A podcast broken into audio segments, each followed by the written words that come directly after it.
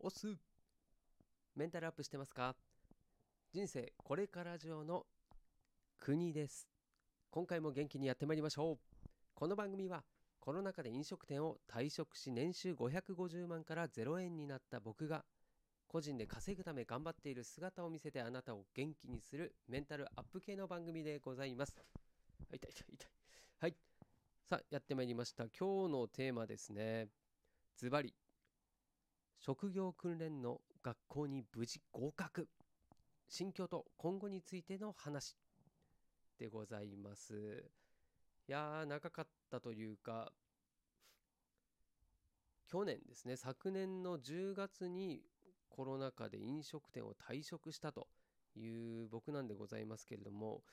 まあ、失業保険ですね、えー、雇用保険の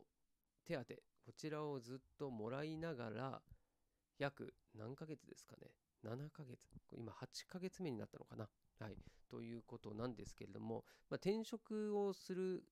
という選択肢を一度も捨てまして最初からもう独学でですね。はい。独学で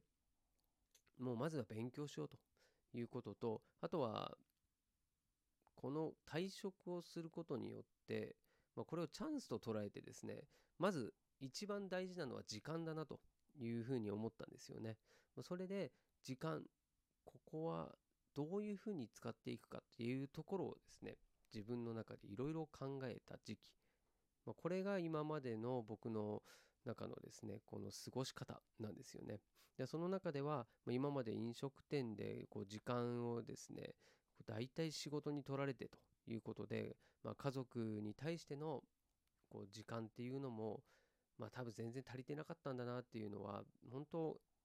痛感しているところでございます。うんまあ、そんな中ね、まあ、自分がこれからどういった仕事をしていこうかなと、まあ、どういどういうことが僕はできてそれで社会貢献だったり人のために何ができるんだろうっていうところを、まあ、一つ一つですね、うん、自分のスキルと向き合いながら考えていく中で、まあ、飲食店のスキルというのは、まあ、一度封印しましてですね、まあ、いずれ飲食店にも携わりたいなっていう、まあ、そういう考えはあるんですけども、まあ、まずは、うん、今までとは違うスキルこれを身につけてですねそれで、えー、後々にねじゃあ飲食店でねじゃあ寿司握ってましたって言った時にその寿司を握るっていうのとで今はウェブ関係ですね。こうネットで稼げる力を身につけたいというところで頑張ってるので、まあ、そことのね掛け合わせっていうのができる日が必ず来ると思ってますんでそれに向けて今回職業訓練高校高校じゃないね。職業職業訓練の学校に、まあ、受験をしたという経緯になっております。ちょっと長かったですけどね。はいそれで、まあ、今その心境どうなのというところで、まあ、今回この職業訓練の試験自体はですねうん、大体全国的に言うと倍率が34倍と言われてるんですけれども、まあ、北海道は比較的受かりやすい傾向にあるんじゃないかなと思います。はい、ただどちらにせよですねこうウェブこれは今もうコロナ禍っていうのもあってこうネットで稼げるようになるとか、えー、家で家でですねこうデザインをしたりですねライティングしたりとか、まあ、こうネットでできるっていうのはかなりこう在宅ワークっていうところでもそうだしさまざまなこう状況環境にある人たちにとってすごい仕事がやりやすい。主婦主婦にもできるよと。いうところもあるし、うん、やっぱりねこう子供も、まあ、僕もそうなんですけども、まあ、子供が学校に例えば不登校になったと言った時もですねもう臨機応変で対応できるんですよね。じゃあちょっと昼間は子供の面倒見て夜作業しようかなとかっていうことも可能になりますね。まあ、そういう時間の融通が利くっていうのも大きなメリットなんですよね。はい、なので、まあ、そういったね自分の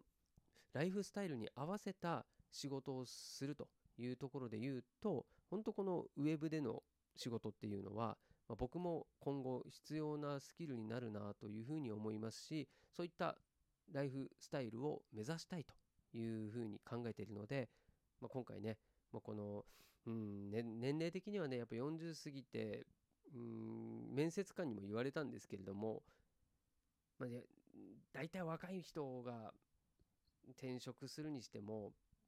まあ、初めてね就職するにしてもそういう人たちを採用最優先で採用していくというのはね言われました。でそれでじゃあどうやったら就職先を、まあ、決めれるのかというところで言うと、まあ、ぶっちゃけねぶっちゃけ僕の場合で言うと会社に転職っていう選択肢プラスアルファというか別でですね、まあ、フリーでもう仕事ができるようになるところを前提にしてます。うん、だから学校で就職先を探すというのもまあ選択肢としてはあるし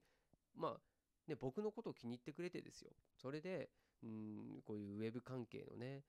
デザインとかをまあそうだな僕の成長するのを前提にねそこまで見越して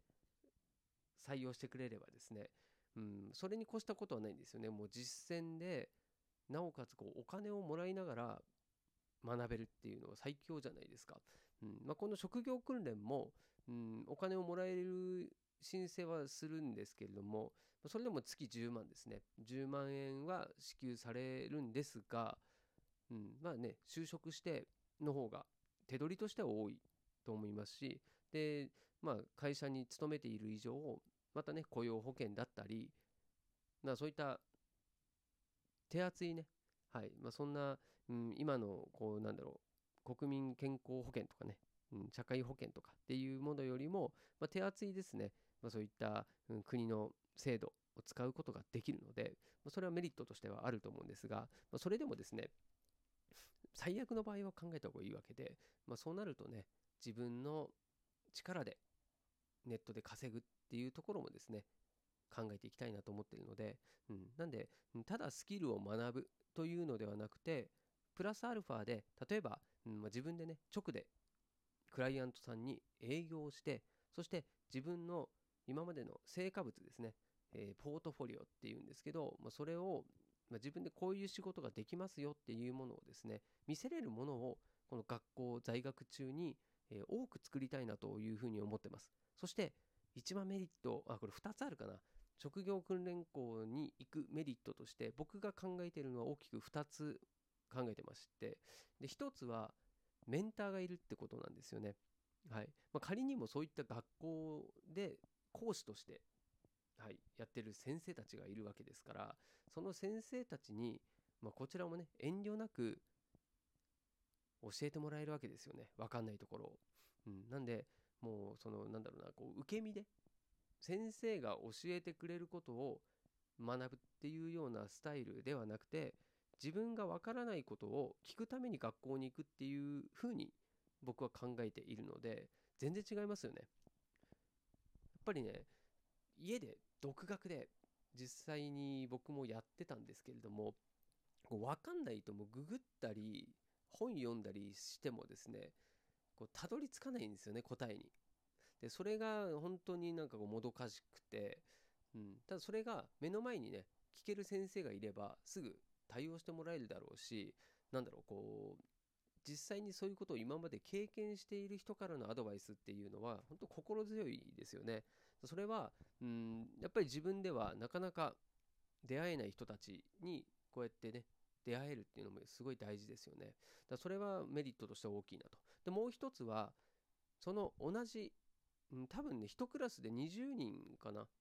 になると思うので、うん、その20人のメンバーと一緒に学ぶわけですから、まあ、それって、ネットでのつながりっていうのもね、オンラインサロンとかでもありますけれども、ではなくて、リアルな世界で、こう、横のつながりができるっていうのは、これも大きなメリットだと僕は思ってます。なので、えー、学校に行ってやりたいことっていうのは、その先生にメンターになってもらう。そしてえどんどん質問するというのともう一つが横のつながりですね。こ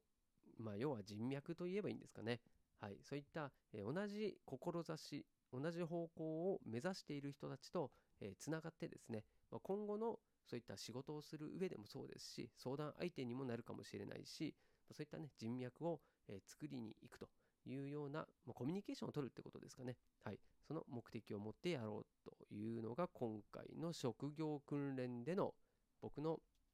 まあ、裏で考えていることだというふうに思っております。はい。なんでね、まあ、えー、転職、就職するっていうのも一つの選択肢としてはありますし、フリーでできるように、もう、まあ、自分としては、はい、知識もそうだし、スキルもそうだしね、えー、もうつけれるだけこの半年間の期間になりますけれども、ぜひですね、はい、僕のこの成長記録を、このラディオでもですね、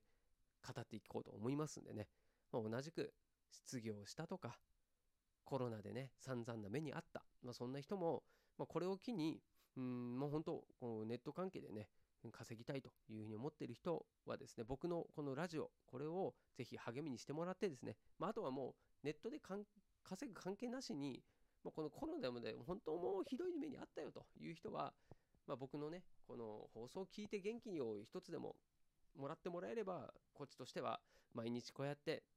何かしら話をしている、まあ、回もあるなと思いますんで、ぜひ、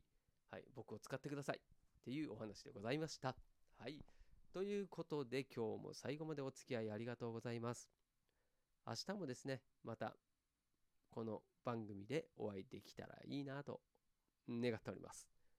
はい。で、合わせて聞きたいのコーナーはですね、もう、えー、この職業訓練の話っていうのはね、え、どんどんこうつ、つながってるので、えー、前回の放送、こちらのリンクも貼ってきますんでね、まだ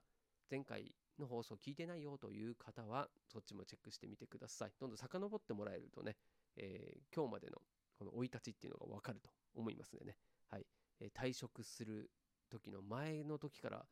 なんだかんだ放送してますんで、はい。ぜひ聞いていただけたらと思います。では、また明日会いましょう。お届けは国でした。したっけね